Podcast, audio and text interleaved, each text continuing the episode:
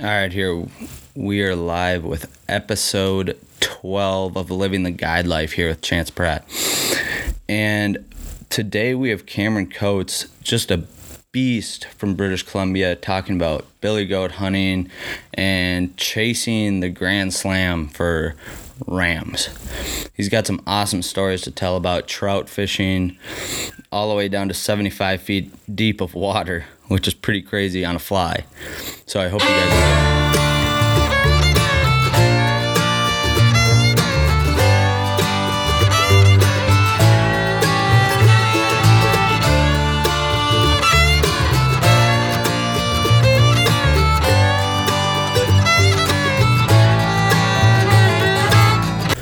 All right, we are live with episode 12 of Living the Guide Life, and we are here with Cameron Coates, born and raised in British Columbia, and just a hunting guru. Um, how's it going, brother? It's going good. Crazy weather. Oh yeah, what's it looking like up there for weather this time of year? Oh, well, normally it's nice and sunny and clear, and we're fishing every day. But right now we've we've had like two days of sun and probably two weeks of rain. Oh wow, Yeah. does it rain a lot up there? Uh, occasionally, not in the summertime. You get you know little little spurts here and there, but it's been unreal. Yeah. Water levels are crazy high, and most of our la- lakes and rivers that we fish are almost unfishable with how high the water is. Oh wow.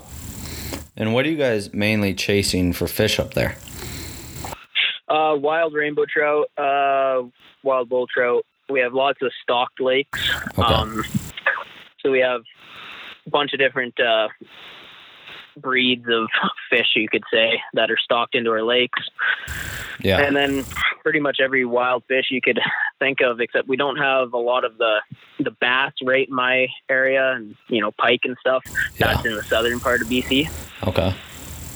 But uh, up here, lots of trout. Yeah, and are you fishing like mainly rivers or lakes? Uh, we do a lot of river fishing. I'm I prefer the still waters, the tiny, Really? smaller little lakes that are uh, not flowing. We get to fit, fly fish lots of insect patterns, and Yeah. I try to target larger fish on them. Huh. I've never fly fished for trout on a lake. So are they like up in are they up in like the shallow water or what's kind of how do you fly fish for Well, them? They uh, it depends. We can find them sometimes in 60, 70 feet of water, depending on the lake. But then also sometimes we're fishing them in four feet of water. Depends on the on the season and the temperature of the water and what's hatching. Jeez. And how do you fish for them when they're like 60 or 70 feet? So in the early season this year, we are fishing a, a lake close close by, and we were fishing in, for them in about ten feet of water, and uh, the fishing kind of slowed down. It was hot all day. We caught like twenty fish, and Yeah. then we I noticed that there was a bunch of swallows out deep, and they were just grazing the surface, which means that there's uh, bugs hatching there. Okay. So I motored over there, you know, checked the depth, and it was over 70 feet. So we anchored down. I had 100 feet foot of anchors. We have one on the front, one on the back. It stops the boat from spinning in the wind. Yeah. And uh, what what was hatching is a chironomid, which is like a mosquito larvae. Okay. Very very similar. Just they don't they don't suck blood, Yeah. they they look a little different. They have a different number of ribs, body segments, and uh, yeah. So we we figured that they were, you know, hatching way down there, and they're they travel their way from the mud at the bottom all the way to the surface, and uh, the fish feed on them in between. So we tie this very small, like under a half inch size fly, normally about maybe a quarter inch lo- uh, long, Yeah. and uh, drop it down to 75 feet over the edge of the boat with a full sink fly line. And uh, we're sitting there with our rods in the rod holders, and they just sit, stand straight out. The rod, the line goes straight down, and these fish hit it as they're as they're feeding down below. And normally they hit it quite hard to the point that they take your rod tip into the water and just start screaming line. And some of the fish will come immediately airborne, even that deep. Really? Yeah, they'll like one one time fish one of the fish hit and I went to set the hook, and it felt like there was nothing there. So I put the rod back in the holder. But what happened was, is he he set the hook on himself. He felt that, and he immediately skyrocketed behind the boat. So I had to quickly gain line to catch that fish. That's crazy. Yeah. That's that's a pretty insane way to catch fish. In like Yeah, for it's a- trout. Yeah, we have lots of different species, and they all pretty much eat these little bugs, chronomids, and that's that's our main uh, main fly fishing in the spring. Yeah. Wow, that's awesome. I've never heard of fly fishing at 70 feet deep. 75 Yeah, it's feet a- deep. It's an experience.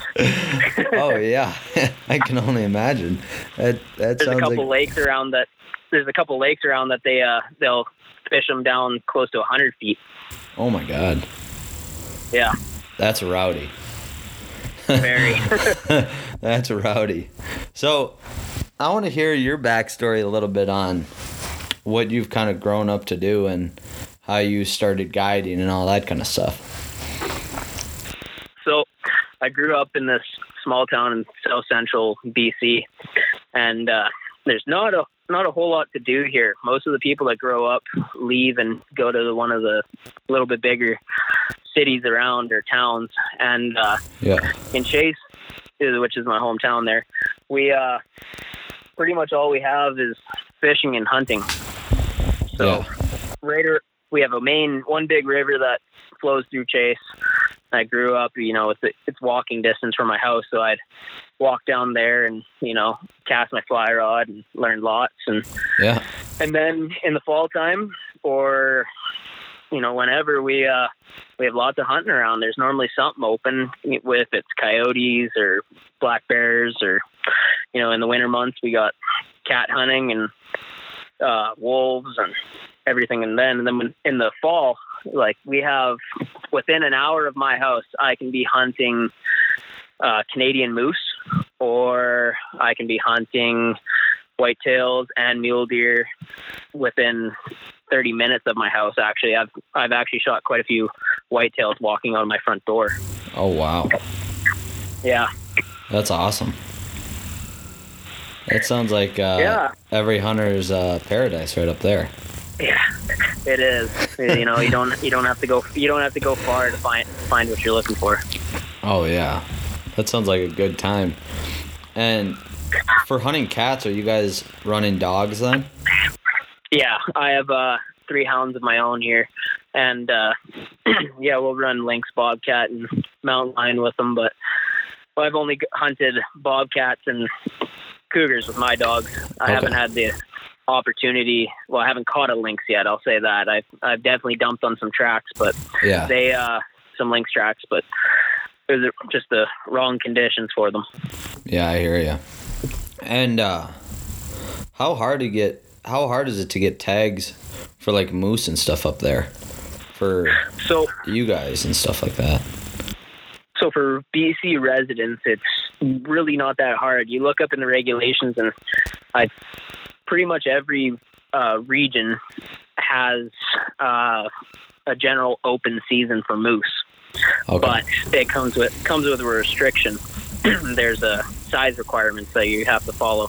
yeah. So you can over the counter go purchase a tag that can be used in all of BC, but you just have to follow the regulations that come with each management unit. Yeah. Okay. In the in the northern northern part of BC, you know, there's different restrictions like ten points, ten points or greater, or three on the three on the front palm, the front brows. Yeah. And then where I where I am at, most of the time it's actually two points or less, spike fork or less. oh wow.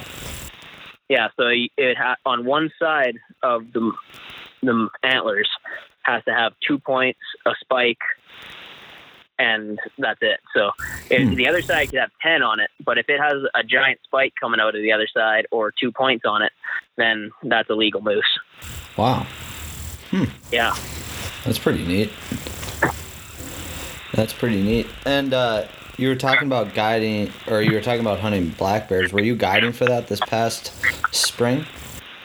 No, actually, because of the whole uh, situation we're going Oh, through, yeah. uh, couldn't couldn't get any hunters to come up for spring bear season, so we've been uh, whacking sacking bears ourselves, just me me and buddies and helping out people. Yeah, that's the way to do it then. Yeah. I And- got my uh, my lar- my largest back black bear I've ever harvested this this spring. Oh wow. How big was that thing? From from nose to tail, it was seven foot eight. Dang. Yeah, it was, I, it was unreal. That's a beast. I wouldn't say that it was a younger bear. The the skull wasn't as as large as other bears that I've harvested, but it was it was by far the biggest bodied bear. Yeah. Dang, that's pretty cool. Now, are you guys um with the whole COVID deal? Is that still uh pretty serious going on up there up in Canada or what's the So most of our restrictions have been lifted. You know, everyone is advised to stay home, and uh, they actually had a couple law well laws that restricted people from going out. No groups over four and stuff like that. If if you're ca- caught in the same vehicle with uh, somebody from another household, you you could be fined. Oh wow. Dang. That's pretty that's pretty tight then. Yeah, but uh, we haven't had there's not haven't been too many cases, you know, in BC. Yeah. there compared to other places, but we've been pretty fortunate with that. Yeah, I can only imagine how much it's affected the guides with the borders that people can't come up from the US and hunt. No, yeah, you get a you get a couple people, you know, trying to sneak through. You know, not necessarily hunters, just people traveling. But uh, Yeah. they'll say that they're going to Alaska, and then you find them partying on a beach. So you can you can drive up through there if you're going to Alaska then? Apparently, Hmm. Fair enough. Cuz I was I was wondering about that on how people would get up to Alaska if they can't fly and if they're like down here. Uh, you know, it's they're not supposed to, but they they definitely are stopping off in BC. Oh, I can imagine. And then is there like different regulations for the different provinces and stuff like that? Yeah, so every every province is different. So if you're it's not like the states where you can kind of travel, you know, travel to a different state and buy a license and tags. You know, some states you can do that, right? Yeah. And uh here if I want to go hunt um say I have a buddy in Alberta that wants to come here and hunt uh, mule deer with me. I have to get an, an a company uh, license, and we have to apply for that. And he has to pay a pretty pretty top dollar to get the license, and then for each tag after that is a a pretty penny. Really? Huh. Yes. Dang. Yeah, because we do like. So some states you can just go over and buy over the counter, which it's like more expensive than the resident tag, but it's not like some states it's not a huge jump or anything. But then a lot of them are like lottery as well. So you get like the preference Yeah. points and then do that kind of deal. Yeah. See, uh, in BC we have a full lottery system for our limited entry hunts. There are LEH hunts we call them, and uh, there's no no point system. It's a complete lottery. So you know you have you have just as much of a chance to get that tag as Joe Blow. Yeah. Huh. But then there's also that chance that you know you'll you'll never draw. Oh, exactly. Yeah, you just got to keep. Because, yeah, for like Wyoming, I've been putting in for like probably nine years now for elk and uh, mule deer. And it's like, if you want like a good area, then you just get as many preference points as you can and then you put in. And then you're like more likely to get it if you have like the right amount. Um, but I don't know it'd be like Montana doesn't even do a preference point system. They do like Uh, you just have to keep putting in every year on the draw and then like preference points are irrelevant. And so it's just like it kind of varies per state. Yeah, that sounds that sounds a lot like uh, BC. You know, we we have when you get to put in when you put in, you get to see the likeliness of that you're going to draw, Yeah. and uh, you know, there's there's a dr- a draw just near me that is uh, sixteen hundred to one. So there's a very good chance that you'll never draw that. Yeah. It's a it's a, a late season uh, California bighorn sheep hunt. oh yeah. Pretty pretty close to my place actually. I got to help with one a few a little while ago, actually last year. Oh And- wow. It was just a, a friend of mine up north. His, his mother got it, and uh, I know the mountains pretty well, and went out and helped them. Yeah. That's pretty sweet. Did you guys hunt them with a bow or a gun? Well, no, she's she's uh she's not the youngest spry chicken around, so we, we got to she she used a rifle. Yeah. Oh, absolutely. Are they are they skittish at all up there, or are they kind of pretty mellow? Mellow. It it depends on where they are. These this tag, there's it's in a very close proximity to a very uh, fairly large city, Yeah. so they do get a lot of hiking pressure and you know cyclists. Okay. So they're not you know they're not unfamiliar with people. So in the early season, you can normally see them pretty close to town. Yeah. but uh, when it comes to the rut and late season, they sometimes can be a little bit more weary on what a person is. Yeah. Because we were over in Montana uh, three weeks ago, maybe, I want to say. Um, and my buddy has a big ranch out there that I was helping uh, build fence and stuff on. And we were climbing up in the mountains and like looking for bighorn rams and stuff like that.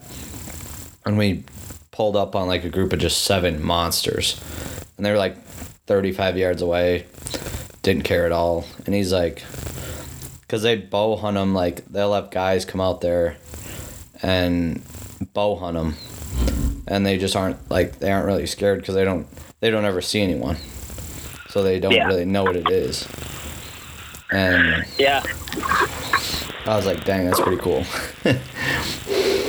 yeah, I've definitely I've seen some sheep that you know if they if they see you from four miles away, they're going to be in the next province by the time you you get to them. yeah. Oh so they you know that's that's their best defense mechanism is their eyes. yeah. And they so can it, it it just depends on body language too. yeah they can move so quick too. Like they can climb those mountains in five minutes. Oh yeah, well I I do a lot of sheep photography, and uh, there was two big rams that I've been watching, and they were hanging out with one ewe, and she was missing her rear left foot, oh, and Oh, wow. had, you know maybe she lost it in barbed wire or something, but she was getting around pretty good. But she believed that everything was out to kill her. So whenever I tried to get close to these these sheep, you know, while while the rams didn't care once I got pretty close to them, Yeah. this ewe thought that everything was out to get her, so she would just scale cliffs. You know, even with three feet, she's scaling cliffs and taking the rams with her. Yeah. It's it's unbelievable how they can move and just climb those steep, steep cliffs. Because even when we were out there, we watched. I mean, we watched a group of like eight climb a massive, massive cliff in like literally, I want to say five or ten minutes. Yeah, it's it doesn't take them long to get out of Dodge. No, not at all.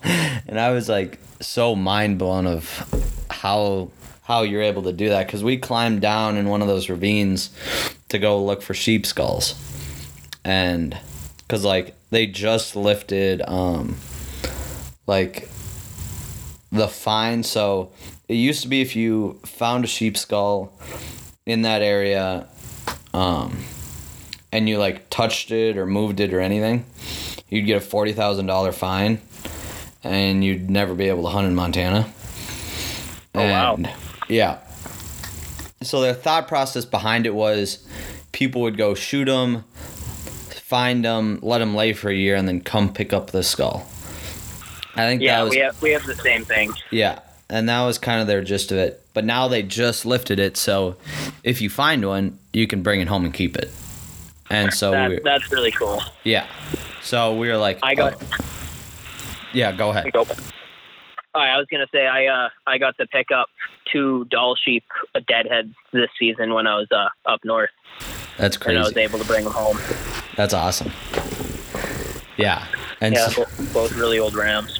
yeah, and so we were like, yeah, we'll go go check it out, climb down the cliffs and geez, they are hard.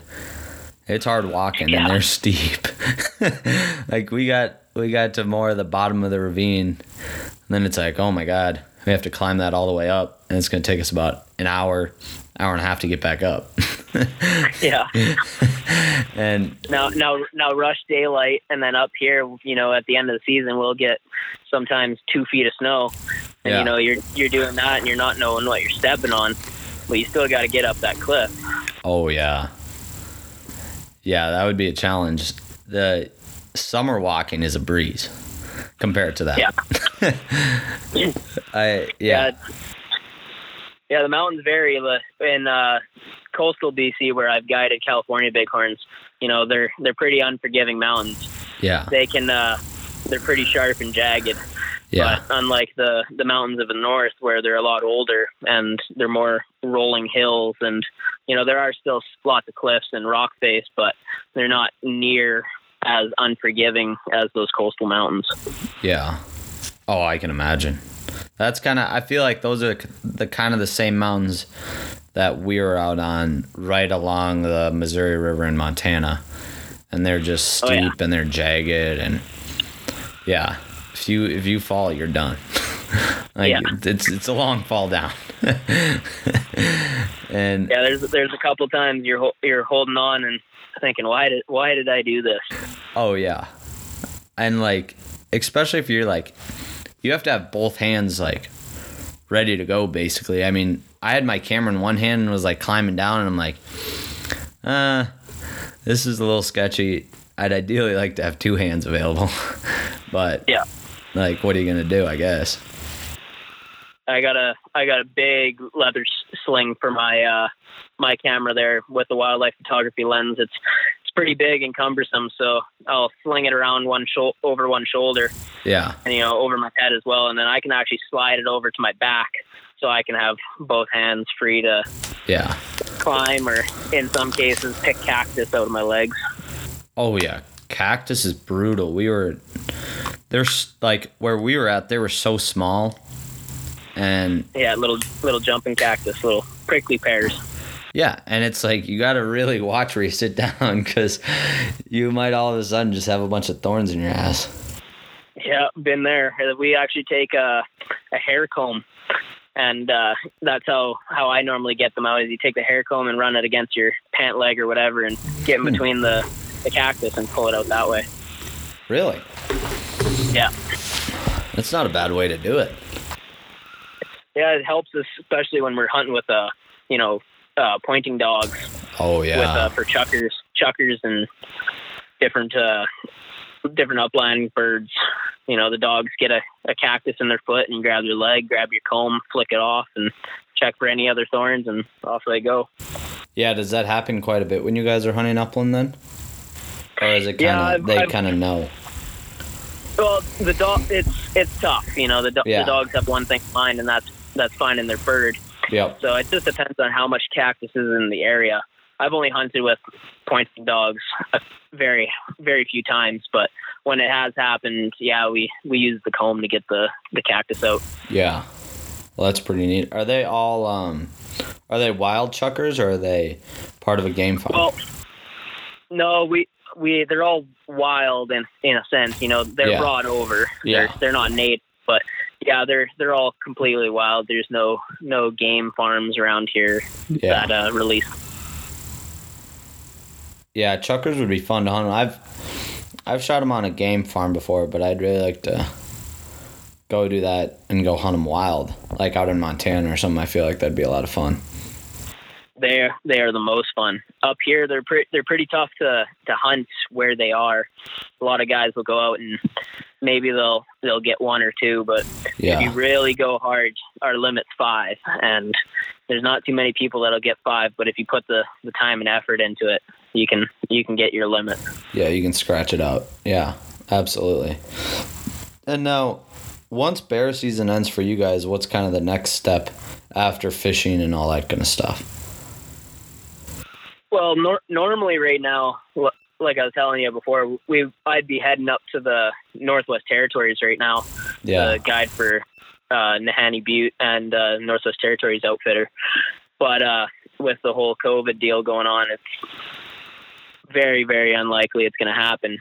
And uh, but yeah, so after fishing and everything, the next next real season is September first, or Okay. Early, or early season uh, goat hunting and early season sheep. Yeah. So those those will start in uh, August. Okay. Wait, And it, Unless ha- you, yeah, sorry that. have you done anything with those? Like, have you hunted sheep and goats at all? I've never hunted early season goats personally in northern BC, or I mean, sorry, early season sheep. I've hunted early season goats before. Never found anything worth harvesting, but uh, Yeah. it's it's fun. You know, you're in you're it's a it's a fight because it's so hot out, and you're trying to you know wear a, enough clothes that you're not going to sweat, but enough clothes that Devil's Club isn't going to tear your legs apart. Yeah. yeah, oh, I hear you. Yeah, that'd be that'd be pretty neat to go hunt those. And um for like mountain goats, saw you uh shot one of those. Yeah, I got one there uh, last day of the season uh, last year. Those animals are so cool. Yeah, they are. I've uh, I spent I spent a week hunting them, and uh, actually it was it was funny because we came out after that week of hunting them, chasing one really big goat around, and the goat that I harvested was actually my number two. We, I was kind of watching him. He was a li- he was a little bit lower on the mountain chasing nannies, and uh, the big one was up at the top. And I tried a couple times to get get within shooting distance of him, and he just kept giving me the slip. And uh, it it actually happened that I was leaving the day before closing, and I went all the way home, and just couldn't you just couldn't bring myself to not to not get get a goat. You know, I've never never harvested one for myself. I've guided a bunch of them, but Yeah. I've never uh, harvested one for myself. So I actually dropped my buddy off, turned around, and headed back up there and spent the night in my pickup and headed up before daylight. And uh, yeah, I got that goat in the evening of uh, the last day, That's awesome. Completely solo. So that was a, also a fun experience. Completely solo. That would be Yeah. That'd be quite the experience.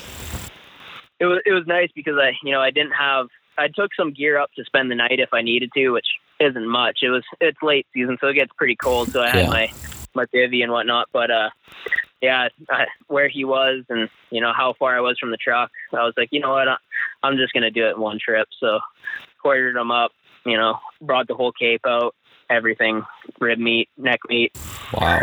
threw all threw all in the pack and uh, trucked her out. Yeah. How hard was it to pack all that out? on one trip that you know it's a it was a fairly big goat even though he was young uh it was probably close to a hundred hundred pound pack maybe maybe a bit more than that Oh wow. so nice and slow one foot in front of the other and you know i kind of uh thick headed like that you know Yeah. i just look at it and be like well you know it's i'm coming off the mountain i just got to keep moving exactly. Oh, I hear you on might, that. might take a little might take a little while but i'm gonna get there Yeah.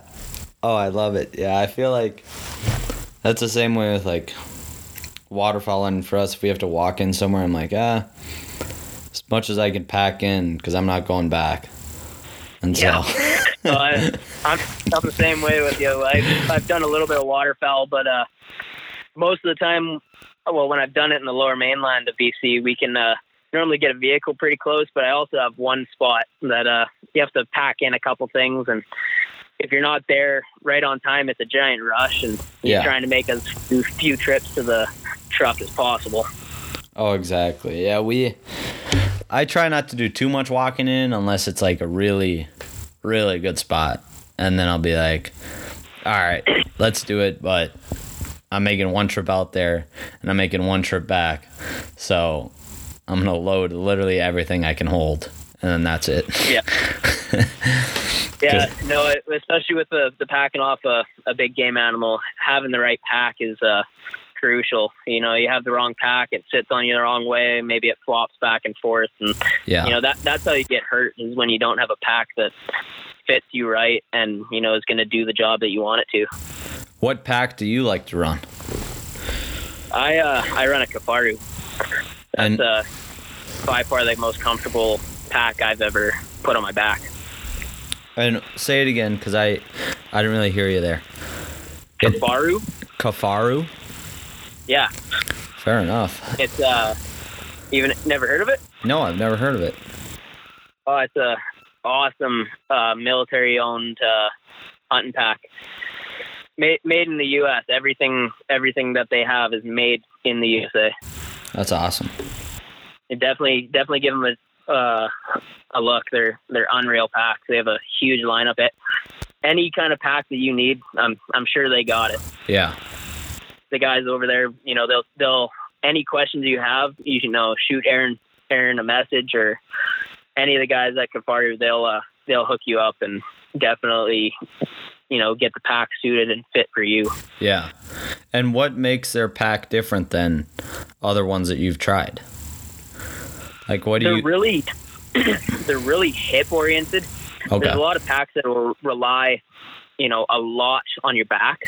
Yeah. I feel that they, they ride on your hips and it takes a lot off of your back. So, you know, everyone says, oh, well, that was a back breaking, you know, hike or something. And I was like, well, you know, I, I don't really feel it on my back at all because, you know, the, the pack's fit and formed to me where it rides on my hips so perfectly that, you know, a 60 pound pack feels like nothing. Yeah. So, and they're they're super tough. Like there's there's a lot of packs that you know you throw them around in the rocks and drag them across, and especially guiding. You know, you get them in through a couple seasons, and you got a couple holes in them, and patch them up with tape and sending them back. But Kifaru, like their packs are built so well that you know I put my first little tear in in mine this season, and I'm pretty sure is because I was I was I had it on my back when I was crossing a barbed wire fence. Uh, yeah. Huh. Yeah, I'll have to check that out because I gotta be, I gotta start looking for my pack for elk hunting and mule deer when I head out to Wyoming here. So I gotta, Yeah, de- definitely let me know, and I can I can help you pick out a pack. yeah, You know, especially if you're gonna look at Kifaru. You know, I know the guys at Kifaru a little pretty well there, and you know they they really cater to you. yeah, that's awesome. That's good to hear. Um, and do you use that all season long then? Is that kind of your main pack, or do you have different packs for different kind of scenarios? That's really my main pack. I have one one other pack that I use for running cats, but Hmm. uh, it's it's just a small, almost hydration pack Yeah. style, and it it has a an onboard scabbard. So when I throw my my lever action in my in my pack, it's it's not getting in the way. It's behind my head, so whenever I duck under a branch, it it ducks under with me. It's not on my shoulder falling off. Okay. Yeah. Yeah. Fair enough. When you guys are But hunting, yeah, that, go ahead. I was gonna say that's that. Those are my my two two packs. If I have to pack out moose quarters, I'll I'll take the Kifaru. If I go hunting cats, I grab the the little pack. Yeah. That's awesome. When you guys are hunting cats, um, how many miles do you put on in a day, or do you kind of just sit and let the dogs do the work, or what's kind of your thing behind that? Because I talked to uh, some guys when I was out in Montana that chase cats all year long, or like chase cats the entire season. It was pretty, uh, pretty cool to hear some of their stories.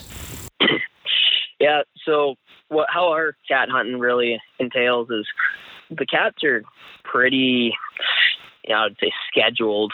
You know, you, you Yeah. learn their routes and they, they do the same routes almost every year, even if it's not the same cat. They they have a really set kind of territory and where they live.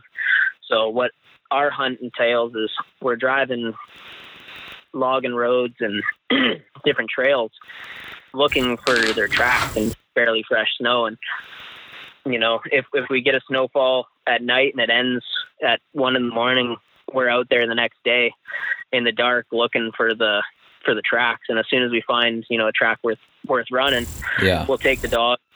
You know, we'll walk them for a little bit on it. You know, normally if they're pretty fresh, we don't even need to walk them. We just turn them loose on on the track. You know, they got they either got their collars on and chase is on. We can either try to drive closer if you know we see the chase is going to another road, or we can you know just hop on foot and start following the dogs.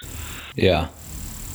Yeah, that's what they were talking about too. They got they really pattern the cats on where they go and how they like like just totally outsmart you. He was talking about they've been chasing this big cat over in Montana for the past like year, I want to say, and they had him treed at one point, but he was back like on a phone call and they were like, "Well, it looked like he had two other people out there with him, and they're like, "Well, it looks like a um, female." And he's like, "Ah, don't shoot it. We'll just run back and go start looking for something else." And then they took a picture of it, and it was the cat that he was hunting. And then he's like, "Ah, that's shitty." but Yeah. then, like, he's been chasing this cat, like, all all last season, and they'd go one way and the cat would go the other. And they were like, they finally got him patterned of like, oh, we every time we'd go up this ridge, he was walking around down here, and then he'd come back up that ridge that we just walked, and they kind of just like figured it out from there. And it was pretty Yeah. cool to hear about it. yeah they they're really they really get into their routes and uh once they they get on a kill you know they'll stay on that kill for a couple days sometimes a week Yeah, so you know you can have a cat that goes in goes into a or onto the top of a mountain and you can or you know say it's going across the valley and you drive to the other side of the valley and there's no tracks coming out and you know you you got this cat completely circled. He drove around in a circle. Well you know that that cat's in, down in that valley. He's probably got a deer killed.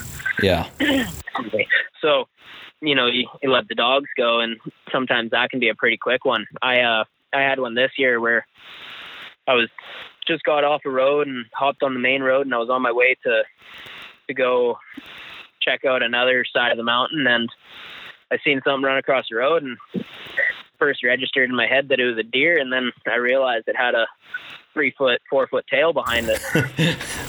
Yeah, yeah, you know, it, it never never had that happen when I've you know when I've been cougar hunting, and uh, I've never had one just run across the road in the middle of the day. It was probably noon, and that Yeah. cat decided it was crossing the road in front of me. yeah. It actually it jumped out of a horse pen. Huh. Funny enough, it jumped out of a horse pen and then jumped into another one. Oh wow. So I uh I seen that and I quickly drove up the guy's driveway and you know, he seen me driving up the driveway, so he came out and asked me what I was up to and I told him, Yeah, sir, a, lion just ran through your your uh, horse pen. I was like, Do you mind if I chase it? And he's like, You better. So, Yeah. I, so I went back and let let the dogs go, and they had it treed within 500 yards, and cat turned out to be right around 150 pounds and right on the the edge of a Boone and Crockett book. Wow. That's quite the story. Yeah, Uh, I yeah, I I've never heard of a cat running around like that during the middle of middle of the day. I mean, to see one like that, it's pretty rare. I feel like.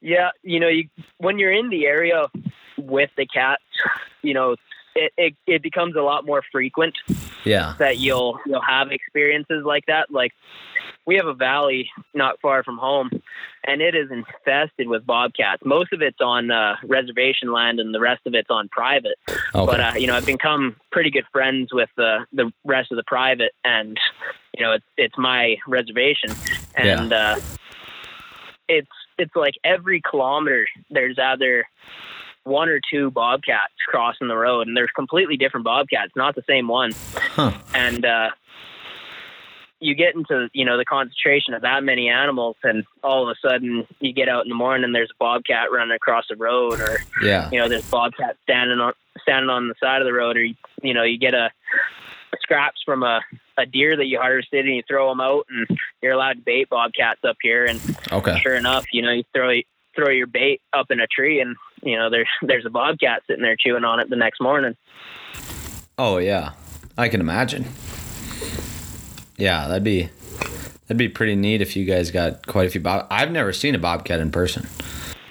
yeah we we have a lot of bobcats right now it's it's in a very the top of their cycle they normally go in what a lot of people will say is either a four four some people will say 10 year cycle but it goes with the snowshoe hares the snowshoe hares will be in high population and then when they die off from just anything from you know too many bobcats eating them or coyotes eating them Yeah. they start to die off 95% of a of a bobcat's diet is uh you know snowshoe hare really okay. you know in the winter at least they don't they don't eat a whole lot more in the winter Yeah.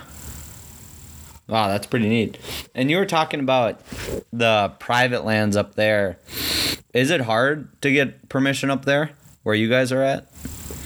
it depends you know you you get a lot of cattle ranchers and stuff and most of them will will understand you know say you you show up at their house and say hey sir you know see you got a couple coyotes running around you know mind if i hunt them and some some will say yes some will say no it's Yeah. I wouldn't say it's any, you know, it's difficult, but Yeah. you know, it's you ask enough people, you're going to get a couple of yeses, and oh yeah. you know, if they if they know you as well, you know, they heard word of mouth. So, well, this guy harvested a bunch of coyotes off my property. You know, let let him know, and then all of a sudden, I'm getting calls. Hey, I got coyote problem. Yeah. Oh, I hear you. That's kind of the same way with down here. Like, it's either a yes or a no. And Yeah, if you sweet talk them enough, like they'll they'll be all right with it, and they know like who you are or about you. Like you've hunted other farms. Like for waterfowl hunting, if people know that I hunt like certain farms, and then I'll be like, oh yeah, I've hunted theirs, and then they call them and ask them, oh, is this kid like all right to hunt my farm? Is he gonna mess anything up? And they're like, ah, no, he's good. He's a good shit. So then they let me hunt, and then just kind of goes like that. As long as your name gets out there, really. Exactly. You know, it, having a reputation is a big thing. That you know, picking up your picking up your shells and Yep. you know, not making a mess is a huge thing. I have Yeah. a buddy down on the coast, and he's the only one with permission for this one field, and uh, his name's Jason there, and uh, he, you know, he has that farmer has people asking him every every day Yeah. you know, I'll, I'll, I'll pay you or I'll, you know, I'll do this for you. But, you know, Jason's been good to him and, uh, you know, treats his property right. And, Yep. you know, he, he has nobody else hunting the property except Jason because there's, you know, there's no need to risk it with somebody else. He's Oh, got it all tied up because he's a, you know, he's worked hard for the guy and he's proven himself. Yeah. And I feel like if you like I'll go go over to their house off season and be like, "Hey, do you guys need any help around the farm like that I can do?" And most of the time they'll say no, but then if they do say yes, it's like it's not hard and they let you hunt all year round and they don't let anyone else hunt out there cuz you're out there or if you bring them like walleye or whatever it is, just bring them a little gift and a thank you card for letting them letting you hunt just makes a huge difference. Oh yeah, it's a it's a big difference. You you know, even if they don't have any work for you, Yeah. it's the fact that you offered, and you know, even if you've done it a couple times, you know, catch up with them again. Hey, do you you still have no no work, or you know, Yeah. it's it goes it goes a long way. As uh, you know, my family has a lot of farmland, and we we rarely have anybody ask us to hunt, mostly because everyone knows that I hunt it. Yeah. And uh, yeah, but you know, if somebody did come up and said, "Hey, you know, I." I'd come help you on the farm if I could go fishing on the river by your property. You know, we Yeah. we'd love that. You know, Exactly. Oh yeah, I I had a farmer we were hunting out in the field last year and I was like every time before I leave, I'm like, hey, you need any help? And he's only asked me to help him one time, and that was move like I want to say 10 logs out of the way out of his culvert so then the water could run through because he's he's an older guy and he didn't want to crawl down there and like it's just a lot harder work for him to do that. And it was like took me maybe 10 minutes. And it's not hard work but it made the world like change for him. Yeah no it's definitely get getting your name out there helps and helping the farmers is how to how to have good relationships with them, and you know, it normally goes a long way. Oh, exactly. And now, is it hard to get permission for like big game out there? Like if you're that's trying to. More, that's more of a, a tougher tougher thing to do. Yeah. There's a lot of big companies, and uh, you know, it's some people just just don't like to see see the deer get shot. It's, yeah you know they might not be against hunting, but you know they they have these deer out in their fields every day, and maybe his wife likes to see them. Yeah. Oh, exactly. Yeah, you can't you can't blame them. You know, BC has a ton of public land.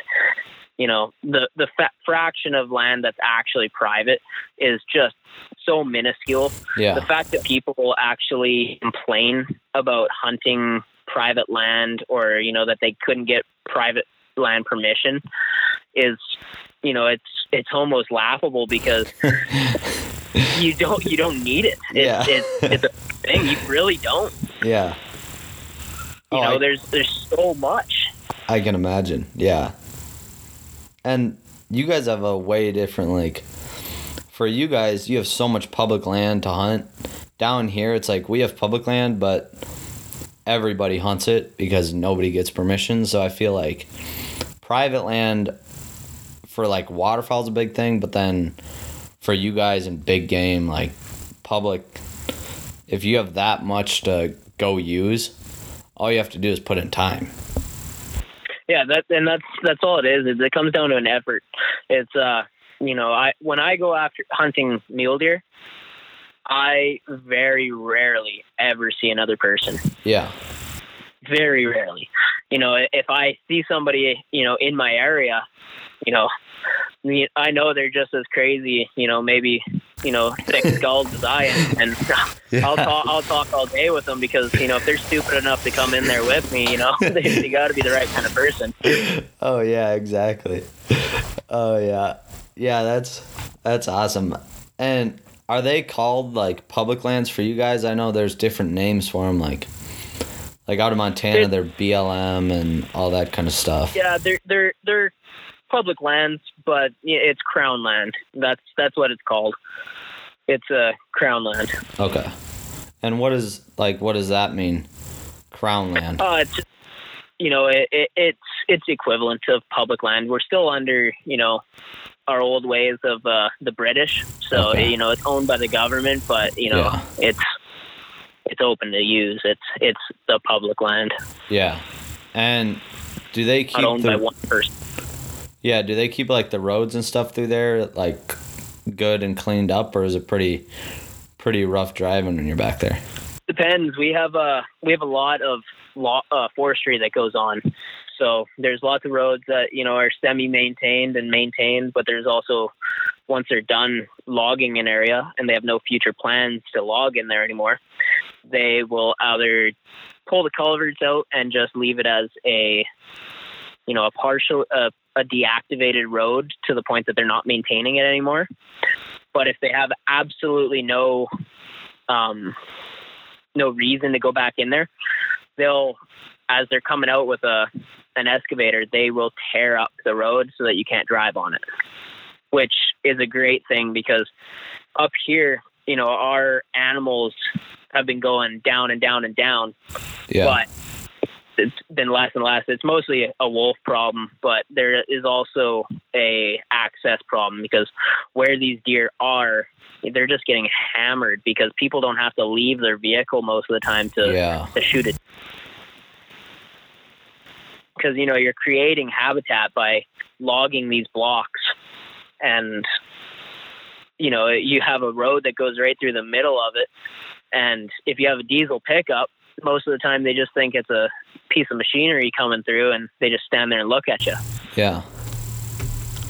Oh, I hear you. We uh, because my buddy was talking about that when we were out in Montana, and he's saying, so they have like BLM lands, which are public lands, and you can drive out there, hunt out there, whatever it is. But once the season starts, everybody just drives around and tries to hunt out of a pickup and never really leave their pickup, and then they just push push deer out of those lands and then they just go to spots where you can't get at them from a truck. And so if you're not getting out of your truck, you're not going to see many. And, And if that, you that's actually a great thing.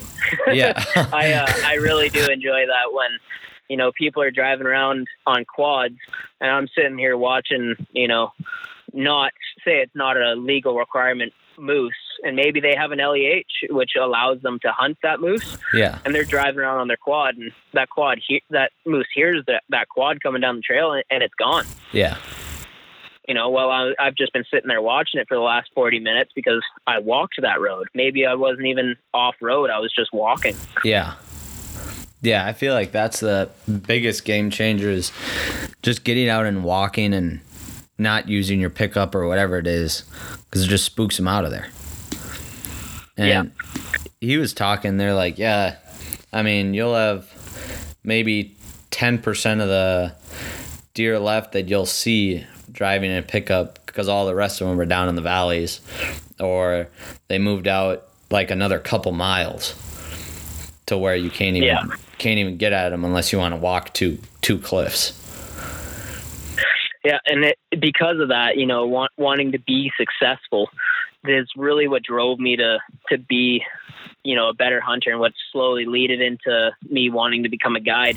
Yeah. Because I would have, you know, I'd have to work really hard to get an, get these animals, or you know, to get a quality animal, Yeah. and uh, you know, it just it made you work harder. It made you become a better hunter.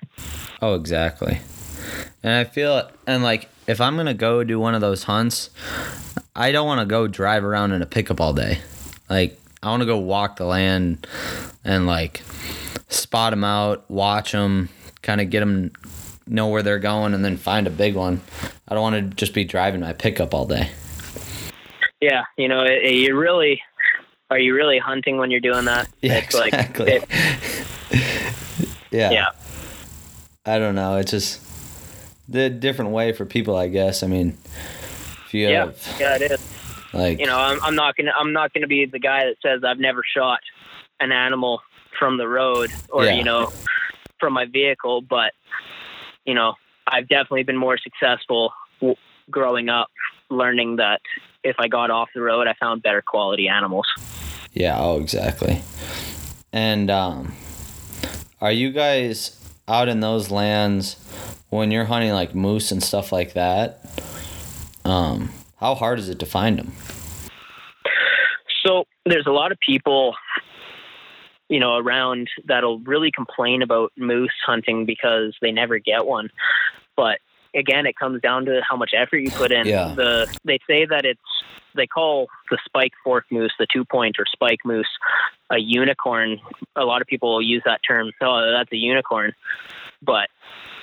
Uh, it's it's got to be unicorns must be pretty common if me and my dad have harvested one you know every year for the last six years Yeah. so you know there's people that'll go and they'll get they'll get a moose maybe one every 10 years or something and most of that time it's because they got a draw which allows them to hunt any moose Mhm. and uh you know it same thing it maybe it stepped out on the road in front of them Yeah. but Oh. you know getting getting off the road and slowly sifting through moose and finding where they are and where they're feeding and you know you start finding cows and you know those the real spike fork moose normally are going to be about a two year old or a one or two year old moose which are the best eating Yeah. and in my in my my findings but uh yeah it's it's more just putting in the effort they're so concentrated in my region i i bet there's only 3000 moose but Oh wow. you know those 3000 those 3000 moose could be you know in very very small concentrated areas yeah. you know, you find one area, and if it has ten moose, you know that that cow that just walked past you. Well, maybe it had a calf last year, and that that calf last th- this year is a two point. Yeah. So, being in the right place is is all it is all it is. Yeah. And what's the terrain like where you hunt those moose? Normally, it's in the valley bottoms.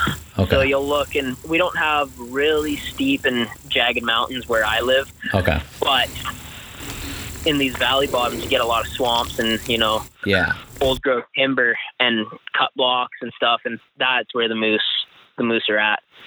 Yeah, because I was I was thinking I feel like every time I see someone that's moose hunting, it's always kind of like in a swampy area, or like They don't call them swamp. They don't call them swamp donkeys for no reason.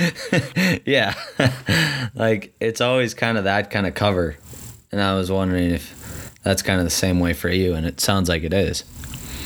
yeah, it is is and but again, you know, having people be so unsuccessful and they wonder why. Well, get off your get off your quad and Yeah, start walking. get That's off your ass and go do something. yeah, you know, it's what it's what made me grow to be a better hunter, which you know, again, led to me becoming a guide. yeah, keeps you in shape too. Oh yeah, do you do any uh like training or anything like that that you feel like helps you when you're guiding up on those mountains or you kind of just you're so prepared for it that like you're just so used to it it doesn't affect you really? Because i know some guys do a bunch of like a bunch of workouts and all that kind of stuff and i'm like is that necessary or is it? As much as I want to say that I have a a gym routine and you know I'm drinking Mountain Ops every day, yeah. I'm really not. I, I'll I'll smash back a bunch of carbonated water and uh, maybe throw my pack on and go for a walk. yeah But really, it's it, it comes down to mental toughness. I've seen some pretty big guys do some pretty amazing things, yeah and uh, I really don't. It it helps being in physical shape. Really helps, especially when you're you know doing backpack hunts yeah because if you're carrying, you know, if you're 40 pounds overweight and you're carrying a 60 pound pack, well, add 40 to 60 and you're packing more weight weight in than you should be. yeah So, but then again, I've also seen some pretty big guys do some pretty amazing things. So if if you're mentally tough, you know that that's where it counts. I've I've had ripped athletes, you know, on the fourth day they're just they're done. You know they've they're wondering how you do this. yeah oh yeah Well, throw your foot in front of the other one. We still got another another mountain to go. oh yeah. What would you say the hardest type of hunting is up there? For like a certain animal. I would have to say mountain goat. They live in they live places that nothing else should live.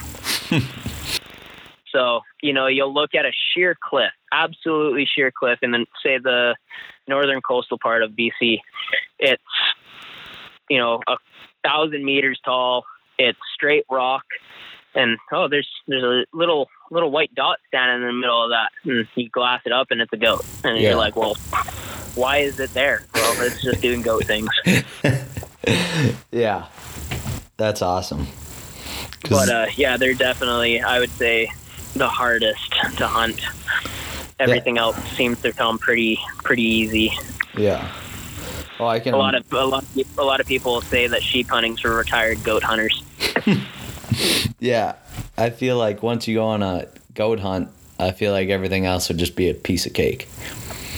yeah it, it can it can be you know once once you start doing backpack hunts everything starts to come easier Yeah. but once you start putting yourself in the in the shit that's when uh, everything else starts to come easy Oh yeah. All that. Thick, i'm not gonna i'm not gonna say that sitting in a in a tree stand and you know freezing weather while it rains and snows is is easy you know i, I Yeah. definitely couldn't do it i've i've stood in a tree stand once in my life and you know i, I went crazy yeah. absolutely crazy and I, I was like how do you guys do this Oh yeah. Yeah, there's some there's some dedicated people for that kind of stuff. I mean, I I sit in a stand every once in a while for whitetails, but I just I'd way rather be walking around or doing something because I just can't sit that long. Like, and then I've I've come to learn with whitetails because, like I said, I, I I don't tree stand hunt, but uh, I've come to learn with whitetails. I've walking normally it it can be really productive, especially you know if you're a good shot. yeah, But if you're not, most of those things know you're coming way before you know they're there. oh yeah, And if you're not quick to judge and say there's a horn restriction, which there isn't in my area, but Mhm.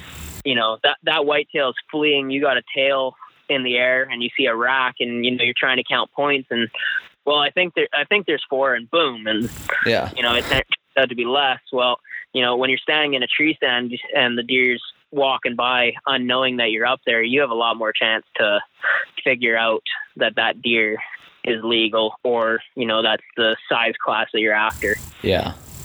Oh, big time. And I mean, I've sat in those freezing rains and stuff like that, and you, if you're not wearing the right gear, you're screwed. Like you get cold so quick. like Yeah, no, and I uh, I used to really not have good gear. Well, yeah, pardon my English. no yeah, no, my my gear was my gear gear was pretty terrible. yeah, and uh, from that you slowly learned you know learn what what to take with you when i first started guiding you know i was i was up in the sheep mountains wearing a carhartt jacket and jeans. Oh wow, yeah and you know i had uh, equipment that was subpar. You know i i paid what i paid all the money that i had to get get the equipment i had and you know i paid for it in the end. Yeah, after my uh, two years of uh, guiding on horseback, I went through two two spotting scopes and three pairs of, ra- of uh, binoculars. oh wow, Yeah, just go just had the had cheap gear and you know a brand that I I now don't trust. yeah. Oh, I hear you. Yeah, I, I've switched over quite a few times because when I was younger, I mean, you buy what you can buy, and then it's like, Yeah, yeah, buy once, cry once, man. It's Yeah. uh, it's a, it's a big thing. Uh, you know, I didn't believe it at the start. I even now, you know, I, I I look for the value in things, but you know, now I'll pay a little bit more for that better gear just because you know maybe that means that I I have to eat ramen for a couple uh couple more nights, but yeah, at least I got that you know that insurance that when I'm on the mountain, my spotting scope isn't going to give out. yeah. Oh, exactly. And I feel like people just don't understand, like how how good that stuff is, and like especially for hunting and like the layering systems and all that kind of stuff. Like people just don't understand. Like you wear one thing, but you're not wearing like the right type of layering, and you're gonna get Yeah. really cold, or you're gonna get hot, and then you're gonna start to sweat, and then you're gonna get really cold. Exactly. You know, when you're when you're in those real freezing temperatures and late season goat hunting, sometimes sweating means that you know your hunt's over. Yeah, Once you get once you get wet and cold, you're you're done. That's that's it.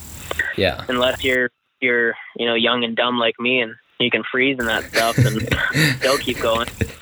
yeah, There's a lot of times you wake up in the morning and you can't fit your feet into your boots.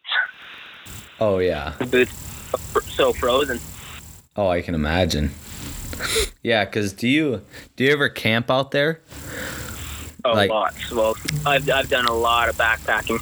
Yeah, yeah, that'd be that'd be quite the experience to go do that. Go camp out up in the mountains and go do a hunt like that. Cause I've I've seen them and that's definitely on one of my bucket lists.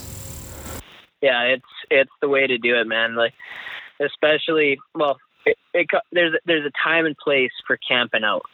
You know, if you're if you're hiking up and it's it's a mile in, you know, use, using your guys' American terms, a mile, say, say a kilometer. Um, you know, if you're going going in a mile Yeah. and uh, it's you know that's it. That's you're in a mile and you're starting hunting. There's to me, there, there's no reason unless you have to travel a long ways. There's no reason for you to camp because Yeah. most of the time, if you're camping right where the deer are going to be, or you know near them, you might be causing a big enough presence that those deer aren't going to be there anymore. They're going to leave. Oh yeah. So there's a time and place for camping and hunting, but it's definitely when it when it fits, it's the right thing to do. Now, how s- how deep would you say you'd go before you start camping? Like, if you're a certain distance from the truck, and you're I know, say I'm say I'm a far distance from home, okay, and there's there's two types of camping. I'd say if I, if I was hunting an area I didn't really know and I was only walking in, like I said, a mile, I'll camp from the truck. I'll I'll have my gear and I'll camp there. But if I'm having to backpack in, you know, three, four miles, maybe maybe five miles, yeah, that's when that's when I'm gonna start deciding. All right, well, I'm I'm taking my tent with me and uh, full gear. yeah, yeah, because I five miles. It's a long walk. I mean, if you're thinking, like, I don't know, fifteen minutes to walk a mile just on like a track, like a mile in the like rough country is probably close to like an hour. I'd bet oh, hour Oh, and a half. Yeah, You know, there's there's sometimes that it's taken us two days to get to where we want to be hunting. oh where you know, say it's say it's 20 miles, yeah, something like that. You're do, you're doing that with a six, 60 pound pack, and then you know most people don't think about that. You're like, well, you know, I got my I'm cutting down weight and you know make you they got all their ultralight stuff. And then they get there and realize, well, now you got to pack another 50 or 60 pounds worth of meat and horns yeah, on your back and take it out. yeah. Oh, big time. That's most of the time where people will will do mu- multiple trips, but most of the time, if the if the situation's there, I'll I'll I'll prefer not to do more than one trip. Yeah. Yeah, I can imagine for like when you guys moose hunt, how many trips does that take? Like to pack So- out. Yeah, so a pack out with a moose, it depends. Our moose down here in southern BC aren't that big, especially when you're harvesting an immature moose, as in a, a spike fork. I can I can take two quarters of a spike fork moose, say even say a, a front and a and a hind quarter on my back, and you know go into the truck. You know then there's three or four trips Yeah. but you know only taking the identifying factors you know of that it's a bull and it's a legal bull and the sex and the Yeah. requirements that, that needs to come out because most of the time when i'm shooting a two point moose I'm, I'm not mounting that thing it's a it's it's a it's a meat moose Yeah. so the high you know the cape and everything it stays stays in the bush Okay. Yeah. but like that mountain goat, you know, I had I took all all the meat that I could. You know, I picked that thing clean, and you know, when the coyotes and wolves go to pick at it, you know, they're going to be pretty disappointed. Yeah. But uh, it's you know, you're coming out with, like I said, 60, 70 pounds of meat. You know, the cape weighs, you know. 30 pounds, 40 pounds. Yeah. If it's a life size and it's wet, you're getting close to that 50 pound mark. Yeah. But uh, yeah, no, a moose will take about three three trips. Okay. And most of this, and it's funny because before I went guiding, there was a lot of things that I wouldn't do. You Yeah, know, getting yeah. too far from the truck, packing stuff stuff out. It's when I really committed to guiding is when I started to realize, well, you know, I don't have the urge to harvest a small animal anymore, so I'm uh I'm gonna go harder to hunt bigger animals. Gonna go farther and chase them. Yeah. Go farther, yeah, hunt harder and go farther. Yeah. Exactly.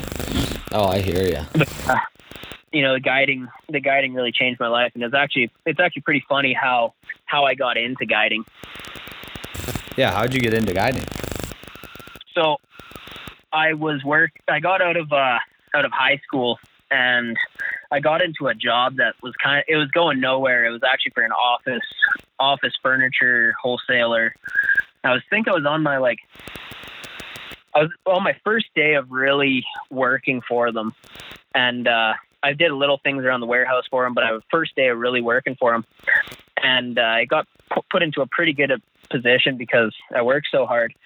And then I was on a job with them delivering office furniture to Hmm. somewhere, and uh, I got I leave my phone in the truck, you know, no distractions, and uh, I got back, grabbed my phone at lunchtime, and I missed a call, and the voicemail was one of my buddies from my hometown, and he was calling me, and he's a welder, and he's like, "Hey, man, there's this guy in my shop, and uh, he's an outfitter, and he guides for sheep and stuff. I don't know, he's not much of a hunter. This this guy." Yeah. he's like he got sheep and goats and stuff and he said he's looking for a young young guy that he wants to you know train up and you know and have him be his right hand man and Huh. i was i called him back and you know he, he started talking and i was like is he still there? And he goes yeah. And i was like well okay go over to him and tell him I'm, i'll quit my job.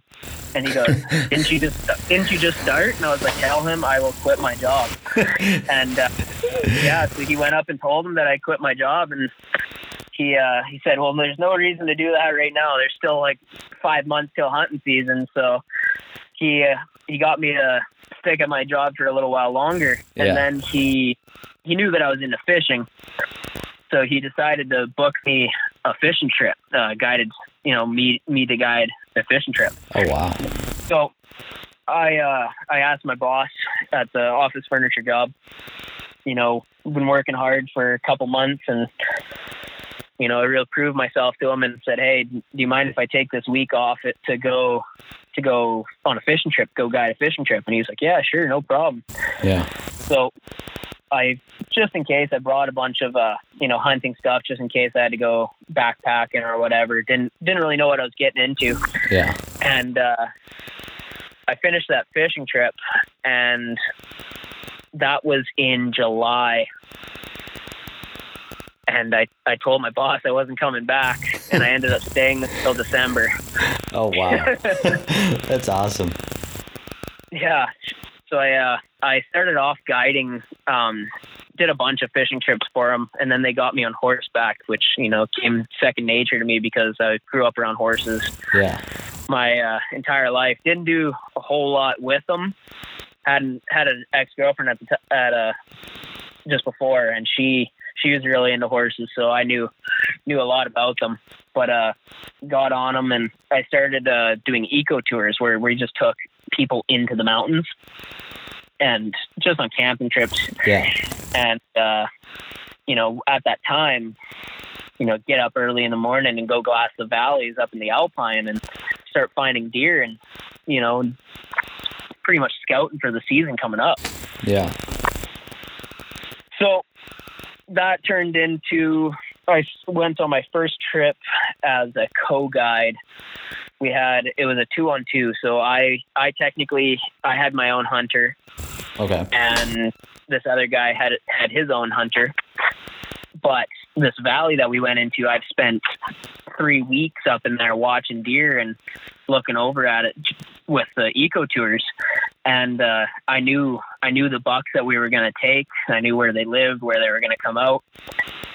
And I'm not going to say that the other guy didn't know anything, but he was he was a lot less experienced. He Yeah. was he was fairly new. He he had his his specialty, and you know, I love the guy to death. He's a really good friend of mine, but he he wasn't made to to be a, a guy a hunting guide. Yeah. That's- and he, know, he knows that now. But uh,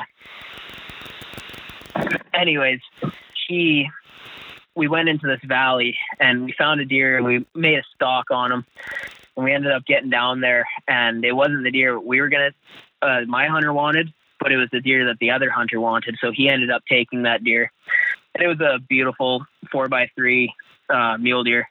You know, probably scored 150, maybe maybe 140, 45 or something like that. It was it was a nice nice mule deer. It wasn't overly large, but it was it was a nice mule deer.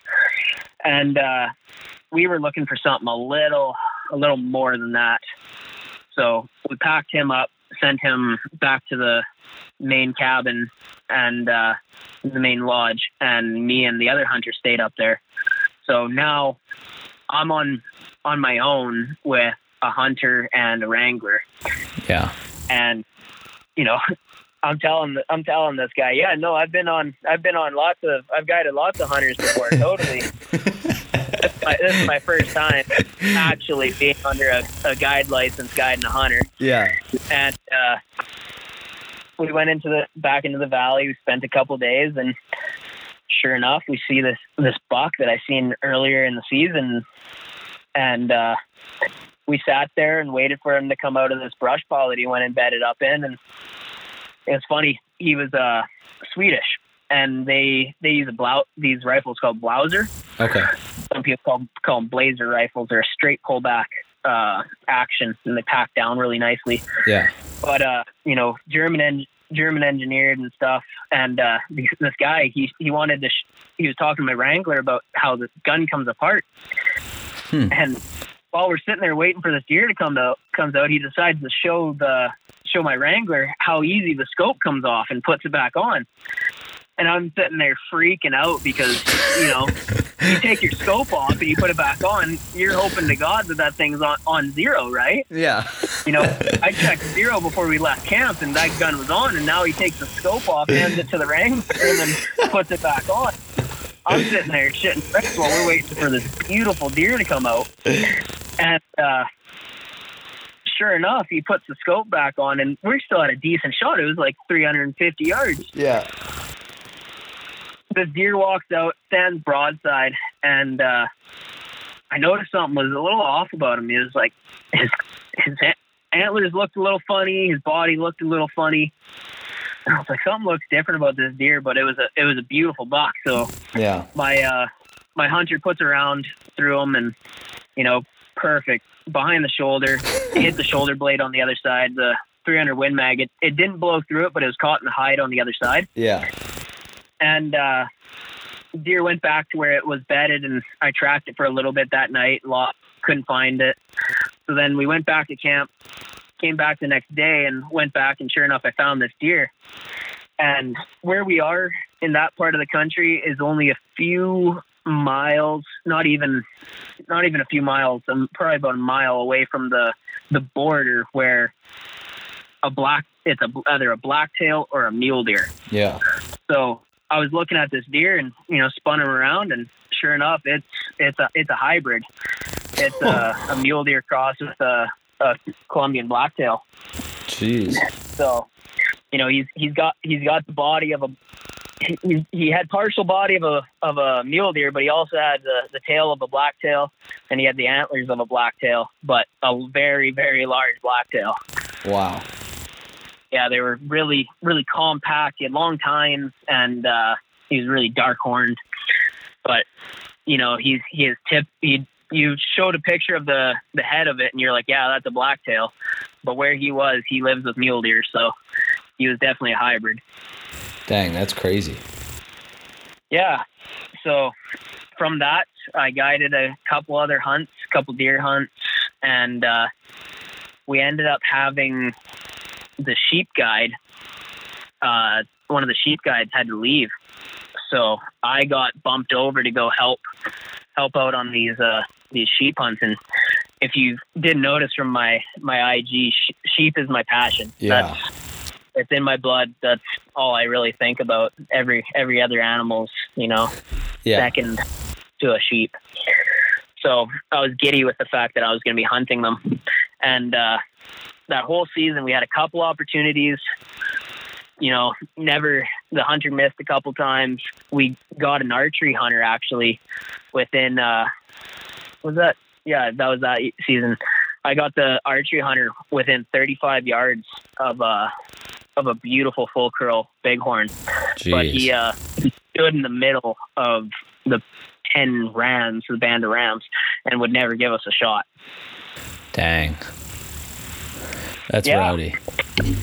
So then that season came and went, and uh, I picked up my first hound that year. And I started thinking about, you know, I, I want to take this guiding to a whole nother, to the next level because, you know, I loved it so much. You Yeah. know, I, I was so above myself. I was like, this is what I, what I want to do for the rest of my life. And uh, I started thinking about what else I could hunt, and I knew that there was a select few guys that would go down to Mexico and hunt uh, mule deer and desert bighorn sheep and Coues deer. And I was like, well, my season in BC for bighorn ends in October. Yeah. And their season down in Mexico starts around November. And I was like, well, that, you know, November, December. So I was like, well, that'll give me some time to hunt for myself too. Or, you know, book a deer hunter.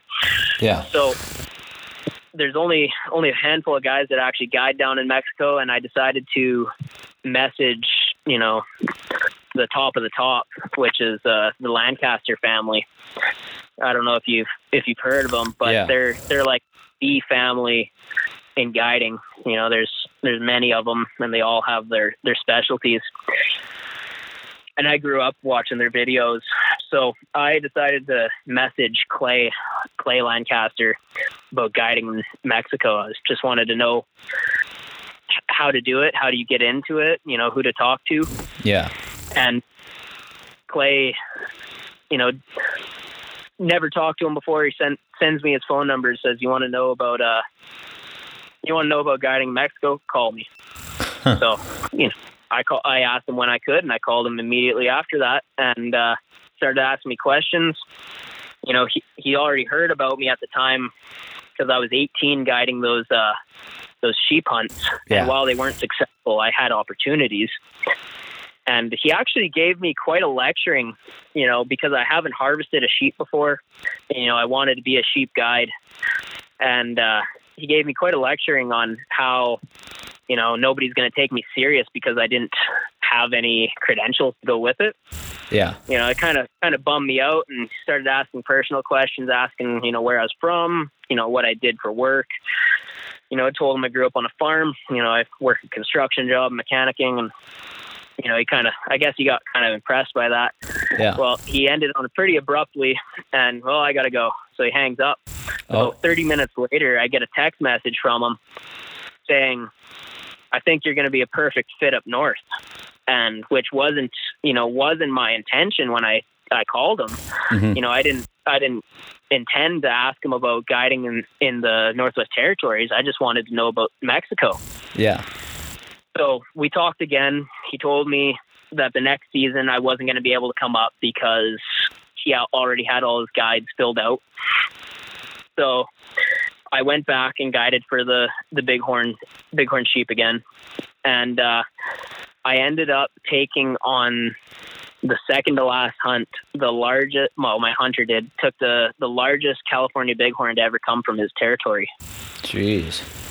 and it was you know what dreams were made of on Yeah. the second to last day of this guy's hunt we i i drag him up this this mountain after he got bucked off on his horse on day two you know broke a rib Oh my God. and uh i drug him around the mountain for the rest of his hunt had a couple encounters with wolves didn't see any other legal rams and then second to last day he has this giant ram at 500 yards and there was no chance of getting closer. The sun was fading and he put three beautiful shots into this uh into this sheep. And uh yeah my dream of harvesting a sheep was fulfilled. I i the next day i was holding on to you know a, a dream ram that you know everybody you know dream, literally dreams about but never has the opportunity of seeing especially in an area that is actually general open season. You can buy a tag as a resident and go up there and hunt that exact ram without any special tag. Wow. so it was it was a pretty pretty amazing moment. And first thing i did when i got back to camp after that i i sent clay a photo of it and you know he congratulated me and you know acknowledged that you know he wants me to come up back up to the northwest territories again Yeah. So they kind of took off from there did a couple more hunts we got another we got another sheep on the on the last hunt a eight year old three quarter curl Jeez. and uh, yeah, after that, it was kind of all uphill from there. It's it just keeps going up and up. I I linked up with the Lancasters, talked with them some more, and uh, next thing I know, I'm I'm in their car in one of their vehicles driving to to the Northwest Territories. It's all about who you know. It's it's it's about taking chances. You know, Yeah. you don't you don't live if you don't take those chances, and you know it. You really have to go with your gut. Mm-hmm. there's the more times you're in the bush and you start using that instinct of something in your gut tells you to go check over here or you know something in your gut tells you you know call this person or you know talk to this person you start realizing you're yourself know you know yourself better than you thought Yeah. and sure enough as as time goes on i've been using my gut a lot more and it's been paying off I, I i've been killing bigger animals and you know i've been finding finding better places to hunt and you know i would never have that opportunity with the northwest territories if it wasn't for just deciding you know i got to message the best of the best Yeah. Oh, and exactly. Sure. Now, now I'm guiding for them. I got to do go on a couple caribou hunts, a bunch of moose hunts, and and uh, I got to guide my uh, my first Dall sheep Wow. up there. So, so I got a Cal- California and a Dall sheep under my belt for guiding. You know, there's there's only two more sheep that I need, uh, and then I got my slam. And Yeah. I'm, I'm with I'm with the right guys to to do it. So Make that happen. Absolutely. Yeah. yeah, if the North Territories doesn't happen this year, it sounds like we might be going on a stone sheep hunt on horseback. So that might happen. That would be crazy. That Yep. would be that would be something else now. Where do you hunt It's- stone sheep at then? Uh, northern border of uh, British Columbia. So Okay. you can find them. I guess you can find them in the southern southern portions of the Yukon, and there's kind of some stone sheep in Alaska. I guess I, I don't know if there is right at the no, southern corner, but uh, I know in the Northwest Territories we get a couple salt and pepper rams or Fannin rams, which are pretty much white sheep, but with a little bit of gray to them Yeah. and uh, yeah, so hopefully I'll be able to help out on a stone sheep, and then maybe you know if if this whole COVID thing blows over by this upcoming winter, I'll be in Mexico helping on a on a desert sheep. Yeah. I'm looking at the stone sheep right now. God, those things are beautiful. They are, and uh, they're normally one of the most pricey for people to to hunt. So a lot of people get it out of the way the first time. Yeah. But yeah, they're they're a little bit bigger, a little bit bigger than the the Dall sheep, but they're they're gorgeous. They come in a wide variety of colors. I've seen them brown, black, Yeah. um, like I said, almost completely white if you're counting a Fannin as a stone, Yeah. and uh, they they can have real white heads on them or you know real gray heads. They're they're really beautiful, beautiful sheep. Yeah, no kidding. I'm looking at all these different pictures of them, and it just like there's a bunch of just different colors, like you're saying. Some are brown, some are like really black, some of them are like oh yeah. Blackish white. Some just have really white like heads on them, and like, God, they're really cool. it's actually pretty cool the opportunities that we have in BC. That you know, you don't. I- would like to say it's the most opportunities to hunt species in North America because oh yeah, I think we have out of the 29. I think we have right around 20 of the North American big game animals in our in BC, 19 or 20 of them, and uh, we have a thing that we call the BC Slam, where you can hunt. You know, you know, there's the Turkey Slam and the Grand Slam and yeah, all those different slams. But we have the BC Slam, and for sheep, it's the uh, you can hunt a Dall sheep right at the nor- northernmost border of uh, BC, and then just below that you got the Stones, and then lower than that you got California Bighorn, and you have Rocky Mountain Bighorn. So you have technically four different species of sheep, all in one province, and then the only other only other sheep that you know you need for your Grand Slam is a desert. yeah. That's that's pretty awesome to be able to have that much hunting up there of just so many different species. And it it's pretty cool because you can hunt three three of the four on o- over the counter tags. That's really cool. Yeah, it's we have we have an opportunity here unlike anywhere else. Yeah, no kidding. Like that's that's insane. Now, over the counter for residents, or can you? What's the deal with the non-residents for those sheep? How hard is it to get a So- tag for them? I'm not too sure on non-residents, but still, you know, residents of Canada. Yeah, I don't know if they. I'm pretty sure they can. They can probably come over and get a tag with an accompany license. Don't quote me on that because I'm I'm really not sure. But uh, if you're if you're a non-resident of Canada, the only way you can hunt big game in BC is to be guided. There's there's nothing, no big game animals that you can hunt without a guide. So if Yeah. you're coming up from the the only thing that you can hunt is small game, and I think you can hunt waterfowl. Oh wow. Okay. Yeah. Yeah, fair enough. That yeah, you guys got quite the quite the spot for hunting. Like Yeah, it's we have and you know we have uh, Sitka blacktail deer, Columbia blacktail, mule deer, whitetail. You know, and then you get into the mountain animals, mountain caribou, Dall sheep, stone sheep, California bighorn, Rocky Mountain bighorn, uh, mountain goats. We used to be able to hunt grizzlies. Uh, First Nations still can, but uh, the hunt is closed to residents now. It was a, a closure based solely on uh, emotions. Hmm. Yeah, they actually brought it to vote.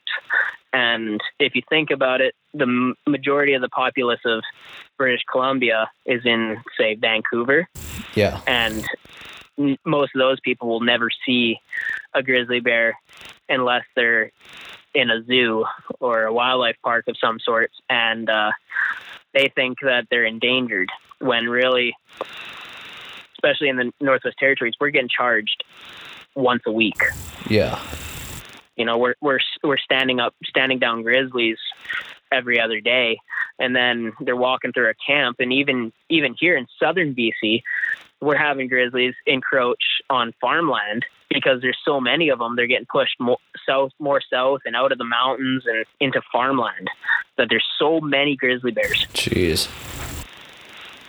But yeah, so that that hunt was closed on solely feelings. Yeah, that's that sucks. Like you have people just that don't know any better and are never Yeah. out never out in the woods. Like I I don't understand how you can let somebody decide what happens in the wilderness when they don't live in the wilderness or ever go there. yeah. Yeah, that's beyond me. That's that's like me telling you you're catching too many walleye. We need to close it. Yeah, exactly. Well, I've I've never caught a walleye. Never have I seen a walleye. Yeah. But I think that they're endangered, and you're not allowed to catch them. Yeah. That's, It- that's it- exactly what it would be like. yeah, it just doesn't make sense. Like it's there's no logic behind that. No, no it's not science based and that's what we we really want a lot of our regulations be based off of is science based management Yeah. And people that like experience it should be the ones that vote for it. And if they think it's good or bad for the population, not people that just sit in an office all day and then they're like, oh, I want to go see a grizzly bear, and then they go to the zoo with their kids, and then that's it. well we have a really a really bad problem with this in BC is because there's an organization that has enough money behind it that they're actually buying outfits, guiding outfits, and saying that they're hunting in them when they're really not. They have they have a zero percent success rate, but as long as they're taking quote unquote hunts out, they can keep their guide territory. And they just keep raising money and money and they're buying up all these guide territories on the coast to save these grizzly bears when really they're they're just they're just taking opportunities away from, you know, science based hunting. Yeah. So you know, they're, what their their immediate goal is to do is to buy all of the outfits in BC so that there's no more guiding. That's really what it's going to come down to is that they're going to keep doing this until they have it all. Yeah, that's terrible. That's you know, there's nothing nothing anybody can do because they, you know, they legally bought it and they're quote unquote taking hunts out. They're just unsuccessful. yeah. They're buying tags and they're just unsuccessful. Jeez. Yeah, that's that's not good. Is that is that happening in just BC or is that happening all over Canada? I don't know if it's all over Canada. A lot of the other outfits won't really sell out mm-hmm. because a lot a lot of the outfits that they're buying right now are pretty much just like the bear oriented ones, Yeah. the grizzly bear ones, and you know they're they're sometimes on the cheaper end. But with the grizzly bear closure, you know most of these guys didn't have an option. They're you know they their their main source of income is gone. Yeah. You know what made their money is gone. So you know somebody comes and offers you a hefty sum for your territory. Well, you don't know who they are. You know they're gonna you're you're gonna sell. Yeah, exactly. You have no other choice. But uh, yeah, no, I I don't I don't agree with that style of regulation. But no. the cool cool thing about the Northwest Territories is how they manage their populations. It's actually up to the the outfitter how many animals they take. Huh. It's really it's really cool. They don't have a limit. They can if they wanted to ruin their their guide territory and take every sheep off the mountain that's legal, they could. But they know that the outfitters know best. Yeah. So they them the free reign and say, "Hey, you guys manage your territories." Yeah. And you know, it's pretty cool because the deal that they have on, we give most of the meat to the First Nations in the Northwest Territories. So, you know, we're harvesting 20 moose a year, and each moose on the foot weighs close to 2,000 pounds. yeah. So Just Here, here's a funny thing. Think, you know, a basketball hoop in in school, right? yeah. you know, a standard regulation size basketball hoop. The moose up there, standing up, their nose is probably right around the rim of a ba- of the basketball hoop of a standard basketball hoop. That's how tall they get. Oh my god. add hor- add their their antlers on top of that, which can be enormous. Yeah. And uh, they have each backstrap can be on a mature moose can be ten feet long. Oh my god. Think about that 10, 10 foot back straps. Throw that on your Traeger. Jeez. Yeah, that's that's a ton of meat. Yeah. So, you know, no matter how many hunters and how many guides we have, there's no chance that we could ever eat all that meat. So we have 20, you know, uh, 20 moose going through there. Yeah. If, you know, that's, that's an approximation. There's probably less. But say there's 20 moose that go through. At one time, we had so much meat in camp. They brought in an otter. I think it was a twin otter, uh, float plane, and he unloaded I don't know eight barrels of fuel, and we gave him enough moose meat in quarters and back straps and whatever, and sent it to Norman Wells, the uh, First Nations community, the city in in Northwest Territories, to the point that he almost couldn't take off Oh my god. Yeah, he almost he almost did another lap to come back and drop off some meat, but he was able to get up, and once he was up, he was able to make it. That's crazy. Each hind quarter is like 250 pounds. That's that's just unbelievable how much meat that is. Like Yeah, that's that's a yeah, just mind. the Northwest Ter- the Northwest Territories is doing it right. You know, having those agreements with the First Nations to give them that much meat. You know, you're you know, it yes, it, it's their land, Mhm. and you know, while they some First Nations members don't like people being on their land, but when you're you know you're feeding them for an entire year, you know, if not years, Yeah. you know, they're they're happier than a pig in shit. Yeah. yeah. Now, the First Nations is that like cuz I'm not really familiar with the First Nations. So I don't So you you can call call them what what you want, but you know, Indians, First Nations, that's what we call them up here, First Okay. Nations, Okay. as the the first native people Yeah. of British Columbia or Northwest Territories, Yeah. the the indigenous. Okay. Yeah. Absolutely. Yeah, because I myself, I, I am part uh, First Nations, Okay. so I'm my entire family's First Nations on the one side, but I, I don't look it at all. But so whenever I tell somebody, like, really, are Yeah. actually? all my cousins, they all call me the the Windian, The windy. the whitest Indian you'll ever see. That's awesome. Yeah. but yeah, so how the Northwest Territories do it, they they really they really got it down. You know, there's there's animals everywhere. You fly over, you're looking at herds of caribou. You know, they're not they're not the barren ground caribou where you're seeing the massive herds of like 200 to 1000. Yeah. These guys are in groups of 5 and 10, sometimes 2. And uh they're a lot bigger than those barren ground caribou. That's awesome. It's about they're about the same size as a moose that I have in the southern part of BC. Jeez.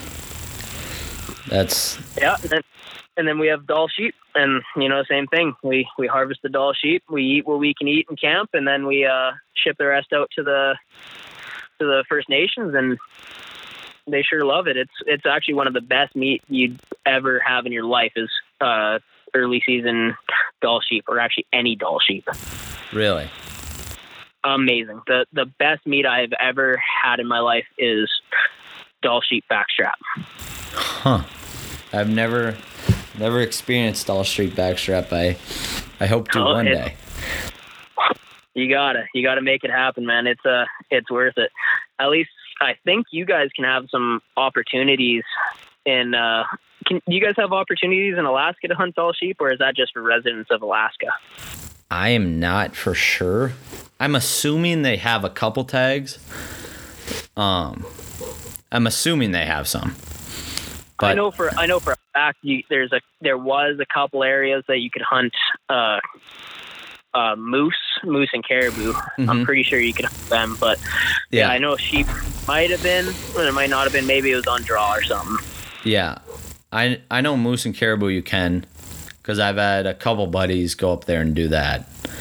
But Dall sheep I'm not 100% I I guess that they'd give some tags out just like they do out in Montana for bighorn rams and stuff like that. Because I know Montana it's like you have like takes about like 50 years to get a tag I want to say. Yeah, So- yeah. so like I'm assuming it's kind of that type of deal where it's like if you've put in your entire life you might get one but I'm I'm not 100% sure that that would just be my guess from like experience of experiences of other states Yeah. Yeah, no, the Northwest Territories is a magical place. Um, it's pretty cool how the whole season starts. We actually start from driving in from the Yukon yeah on this really ragged road, and then uh, we have a horse trailer loaded to the brim with plastic totes full of all the food that we're going to need for the entire three months Wow. up there. Drinks, everything. Going going to Costco and buying all that stuff was one of the most fun experiences I've ever had. Just cart, cart, carts of stuff, oh and every every standing there looking at you as you're loading it into the trailer, and you, oh, you guys are ready for the apocalypse, eh?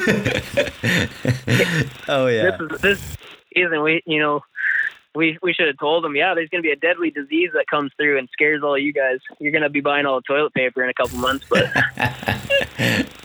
oh yeah that's but yeah, no. It's, so we uh, bring them in on totes, and then we come to this little tiny little lake, just long enough to land a float plane on, and uh, we start from there. It takes two days to load all the equip, all the food and gear into the float planes, and fly a couple guys into the Northwest Territories first, and yeah they unload the float planes and camp, and then we load them back in the in the Yukon, and then we all end up getting into the Northwest Territories.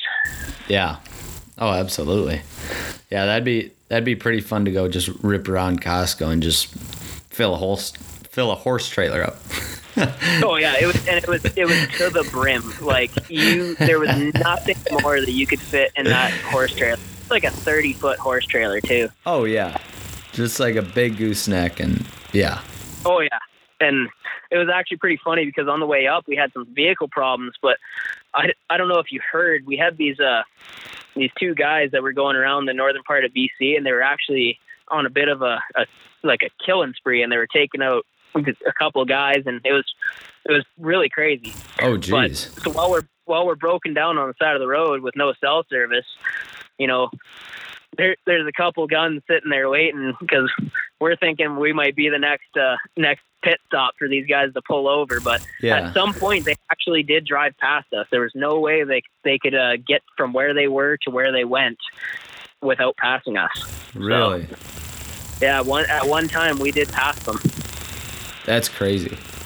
It was pre- it was a really crazy story because they actually started out on the news and radio and social media that these two kids, you know, in, their 20s were actually the victims. They were saying that they're missing, you know, some, you know, if somebody sees them, let us let us know. And then all of a sudden, an old guy went missing, and uh, I think a woman, a woman and another man went missing, and they slowly started piecing it together. They found one a person, you know, figured out that they were killed, and they found the old guy, and he was he was killed, and whatnot. And what ended up happening was it was these two kids that they first said that said that they're missing. It was the two kids that did all the killing. So That's crazy. We were on we were on on the edge of our seats the entire way going going through the northern part of BC. Oh, I can imagine. That would be that would be pretty scary to be uh be around that. I'd have my I'd have my rifle in the front seat.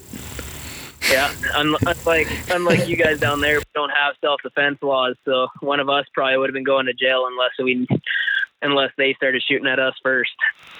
Oh, really? What are? Oh, we there's they just banned AR-15s in Canada for no reason. Yeah, I saw um, that. Yeah, uh, M14s, uh, different variants. They actually banned uh, Black Rifle Coffee Company, surprisingly. Yeah, I heard about that. yeah, my favorite coffee company got banned because my uh, prime minister didn't know what he was talking about. Yeah, I I saw that whole mess, and then they were like, I guess there was like a misunderstanding that they were going to take away like shotguns too, and then everyone was in like a rustle about that, and I'm like, what is going on? Like, misunderstanding, but they made a, a rule that anything with a bore over a certain size, which equated to a 12 gauge, yeah, is because you know they didn't want large firearms apparently. So I think it's like 19 millimeters, which is the equivalent of a 12 gauge. And the first shotgun, besides the AR-15 variants that they banned, was an Iver Johnson single shot mom and pop shotgun. Really? Think about that. The single shot shotgun was the first one that they banned. Oh my god. So we're we're in that fight right now, but we're hoping as soon as Parliament opens up because he did that without going through the necessary steps. Yeah. So we're hoping that something ha- uh, a big lawsuit comes out because of it. Oh yeah, I'd hope because so. Because over, overnight, you made most of Canada criminals. Yeah. Oh yeah. Big time. Yeah, that's. But yeah, no. Oof. And then handgun handguns in Canada, uh, most they're restricted firearms. The only time you can use them, you can buy them, but they can't they can't be like a, a pocket carry handgun. They have to be a longer barreled, and uh, they're allowed they're allowed to go from your house to the gun range, from the gun range to your house, and you have to notify the local police that you're doing that. What? And if you if they yeah, oh yeah, you. That's the only time you're allowed to use them. Same as AR. That, that's the funny thing about AR-15s. They were the exact same. You could take them from your house to the gun range, from the gun range to your house. And if you went off of that route, say on your way home from the gun range, you decided to go to Walmart, pick up some, you know, some groceries, and one of the, you know, you got pulled over and an officer decides to check your vehicle and finds your AR-15, and you said, "Well, well, I was just going to get groceries," and uh, yeah, he that that's a criminal offense. You, you could go to jail for it. That's terrible, dude. That is. Oh yeah, That's terrible. Like, oh my god, it is. I couldn't imagine. Yeah, so uh, it's it's it's unreal. And there was a couple AR-15 variants that were actually non-restricted, which means we could take them hunting. They weren't necessarily AR-15s, like perfect AR-15s, but they were uh, different mock-ups of them. yeah. Dang, Yeah. that's So uh, that's that's where we're at with our, our gun ban right now. And yeah, there's no concealed carry. The only only concealed carry you can get, you can get ask for a uh, authorization to carry an AT, ATC, and uh, they can they'll they just deny you unless that you have to have it for a job, like you're transporting money for a bank. Dang, dude. Yeah, but I, I'm sorry Yeah, to hear about that, man. yeah, it's, it's, it's, it's rough. like, I'm sorry to hear about that. Cause Yeah, that, it's it's def- definitely rough. oh my god! You know. I'd, I'd give everything to have an AR-15 to go whack coyotes, but uh, there's there's no chance of that. yeah, But yeah, that pretty much, you know, after after bringing the stuff in the Northwest Territories, you know, coming in on a float plane, everything takes off from there. And uh, you know, we had some pretty high end clients come in, a couple TV shows shot there, and uh, yeah, it's it's really cool. We, our main cabin's a giant grain silo. oh wow. yeah, so you'll. I don't know if you watch uh, the Outdoors channel, but uh, Give a shout out there to uh, Levi Morgan, David Hauser. There, they uh, they did a show for uh, Bow Life, and they uh, came up and harvested a couple uh, Dall sheep with us, and that's that's airing right now. Wow. Um, yeah, that's that's really neat. That's really neat. So then, do you guys for the coyotes? Are you just shooting two twenty threes then, or are those banned too? Like, no, no. So there's there's no real calibers banned. Well, with the new ban, there is. There's a couple long range guns and African rifles that are that got banned. okay, But uh, no, I shoot a I shoot a 22 250. yeah, which is still a good Yeah. coyote gun, but it's not like an AR. Well, you know, I- actually would prefer I prefer it over a semi-auto 223. I, I got a lot of we have a lot of long distance shooting. You know, the farthest I've ever shot a coyote is over 800 yards. Oh So- yeah, So I like having that little bit more oomph at distance, a little bit more speed. yeah. Oh yeah. I for long distance, two to two fifties are like ideal. But if you're trying to shoot, um, like multiple rounds, if it's a bolt action, like you can pull it off, but it's just not Oh, like yeah. an, it's just not I- like an AR if you're shooting them at like 50 yards or whatever it is. But if you're shooting long distance, I'd way rather pick a two two fifty or a two twenty three bolt action like any day of the week. Like my my greatest, uh, you know, multi kill of coyotes. I got four in one in one go. Oh, They're all running away, all running away from me with a, a bolt action 223, uh, 22 250. just a freak with the 22 250 then. I love that thing, man. It's a keep it cheapest gun I own, and it's uh, the most accurate gun I own. Yeah. Oh, they're awesome. We uh we shot them out in um Montana for coyotes and then shot shot a 223 for uh prairie dogs. And then yeah, it was just so much fun. oh, they're they're they're a blast, man, and they're they're fairly expen- uh, inexpensive if you reload. yeah. Oh, exactly. It's not it's not terrible, but like yeah, just how it goes. Is the are like all the um ammo prices and stuff up there like more expensive for you guys? I think they're they're just more. Yeah, they're a little bit more expensive, but your guys' dollar is also a lot better than ours is right now. I Yeah. think one of our dollars is seventy-five cents to you guys. Okay. Yeah. So you know when I when I go and buy a box of shotgun shells, it's a it's a little bit on the pricey side, especially when you start getting into that three and three and a half inch range. yeah. You know, if you're if you're shooting quality ammo and three and a half inch, you could be looking close to seventy bucks a box. Seventy bucks a box. A box. What? like Yeah, twenty five, like twenty five rounds. 25, 25 rounds of three and a half inch, say double B or T, you could be looking close to 75 bucks if you're shooting a, a quality brand. Oh my god, that's insane. Yeah, it's pretty, it's pretty rough. so That's that's insane. there's a lot, there's a lot of us that just shoot Winchester white box because they can't afford anything else. Oh, I hear you, man. I we run through so many shells. Like, I just shoot three inch out of mine, but I mean, I think it's like I usually buy the Winchester or Federal, whatever is the cheapest. Like when I buy it in bulk, and I think it's like 11, 12 bucks a box for three inch, Yeah. and that's like the But yeah. cheapest I can find. Granite, like I'm not I'm not There- shooting any like fast steel or like anything like that. It's just And I was just gonna say, it's when you get into the ste- the really good steels and stuff, and you guys have to shoot steel for waterfowl, right? yeah, yeah. Yes, we have to as well. That actually only changed. It actually changed within my lifetime. That you used to be able to shoot lead, Really. but uh, oh yeah, we used to be able to shoot lead for ducks and geese. I'm pretty sure that was within my lifetime. I've seen that change. Huh. Dang. Yeah. Yeah, and then it definitely kills. It kills a lot faster. I know that. Talking to the old boys, they it kills. It kills a lot faster. You get BB or two shot in a in a lead, Yeah. and you're whipping that.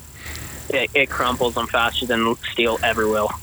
Oh yeah. We uh that's like for us pheasant hunting, dude, like when we're hunting late season roosters and they are tough. Like if you're shooting steel cuz you can so for like public lands down here, you have to shoot all steel for pheasants. But if you're hunting for oh, even for upland, hey. but if you're hunting public, I mean if you're hunting private, you can shoot lead for upland. So Okay. Yeah. And so like I've I've hunted some public and I've hunted like quite a bit of private for pheasants. And the difference between the shells for like those late season roosters is unbelievable. Yeah.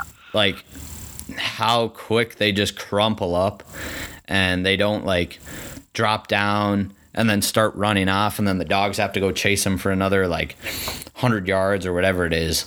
Like it's ridiculous. It's funny. One of my one of my hound dogs, uh, one of my cougar hounds, there, she actually retrieves ducks.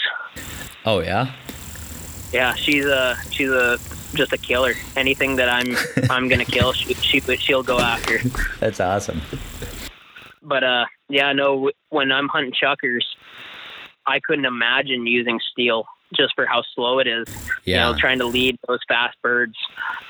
And most of the time, I'm hunting them without dogs, so I'm flushing them myself. They'll flush sometimes a little bit farther, cause or sometimes right on me. Oh yeah. But yeah, it's it's fast shooting, and I'm not tooting my own horn, but normally if the covey's pretty big, I'll get half my limit right in the first cub. Yeah, But absolutely. That's also because I know my gun, and that's I only have I only have one shotgun that I take upland hunting, and it's actually a really old one. It's a Winchester Model 50 made in 1944. Jeez. It it was actually the world's first semi-automatic shotgun with a non-recoiling barrel. That's sick. So the Browning A5 came before that, which had a recoiling barrel, which moved the action. But this one didn't, which pretty much modernized all shotguns from that we know now. That's so cool. Yeah, when we like when I've shot chukars at game farms like around here cuz they'll do like um dog tournaments and stuff like that um in my hometown and they'll do like they place out like four chukars or whatever it is and then whoever can get through the field quickest and shoot all four and like whoever gets the best time wins and i've done a couple of those and god those birds are fast Yeah, we call them the red-legged devils because if you're hunting them on foot, they just keep running forever. yeah oh exactly that's the same way with like pheasants when you're hunting corn Yeah. Yeah. we don't we don't have too many pheasants here anymore. We used to. We used to have a, a good little population right in my little hometown, but uh, just down the way you can get into some pheasants and uh, and California quail and uh, Hungarian partridge. Oh, wow. And uh, I think that's it. You go a little bit more north, you get into sharp-tailed grouse, and Yeah. uh, we have all the species of grouse. We have blue grouse, rough grouse, um, and then spruce grouse. That's awesome. Yeah, dude. You got it set up up there. Yeah, yeah, and it's pretty cool because uh, in the winter when all the ponds freeze up, they all go to the main river. All the ducks go to the main river, Yeah. and uh, we we don't let the dogs go past uh, two thirty, just because the runs on cougars and cat, uh, different cats might take a little bit longer, and we don't want to be chasing them in the dark. Yeah. Sometimes, you know, we'll just say screw it and let them go anyways, but we normally pay for that where we can't shoot the cat because it's dark now, and you Yeah. know that's you're not allowed to shoot certain time after sunset. But Yeah. at least we caught the cat. Yeah. But uh, yeah. So if we don't find any cat tracks, we'll go home and throw the dogs in their pen, and then head over to the head over to the farm and set up on the on the river. And normally before sunset, we'll have our limit of eight mallards each, and all all greenheads, That's awesome. Yeah. which you know doesn't sound doesn't sound like a lot, but if you talk to anybody else around our area, you know. One duck a day for them is pretty good. Like Yeah. they they're pretty happy with one or two ducks a day. Yeah. Oh, exactly. We're not if we're not smashing limits. We're not happy. yeah. yeah. Oh, I hear you. Yeah. Dude, that's awesome. Hey, well, um, we're gonna at the two hour mark. So yeah, we had a great we had a great talk, dude. I definitely want to have you on for another one because we had we had quite the discussion. I know we could go deep into more. So oh, there's lots more we can get into. yeah. So I just would like to say uh, thanks for hopping on, and we're gonna have to we're gonna have to record another one here pretty soon. Yeah, definitely. Thanks for having me.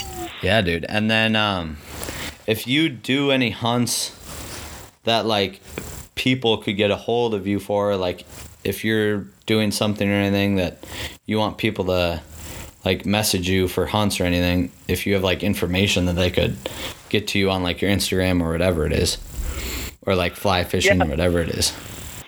Yeah, we'll be having a. Uh, actually, it's in the works that we'll be having a, a new little guide service for stillwater fishing coming in the next next season, so of 2021.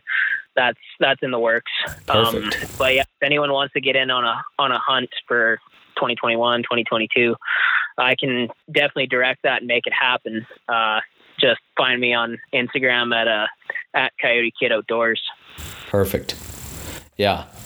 That'll be great. Yeah, dude. Appreciate it once again, and we'll talk soon. Yeah, definitely. Thanks for having me. All right, brother. We'll see ya. Bye. that wraps things up today for episode 12 of Cameron Coates. Great dude to get on. Talked about a lot of topics today and just started getting into things. So, you guys will definitely see another episode with him just because we covered things up in Canada about the gun rights and the brown bear deal and all that kind of stuff. And then you also have him trout fishing that deep of water is pretty pretty fun to hear about. And then talks about his billy goat experience all solo by himself and got a few more things to talk about on the next episode. So I, I hope you guys enjoyed it and uh, stay safe.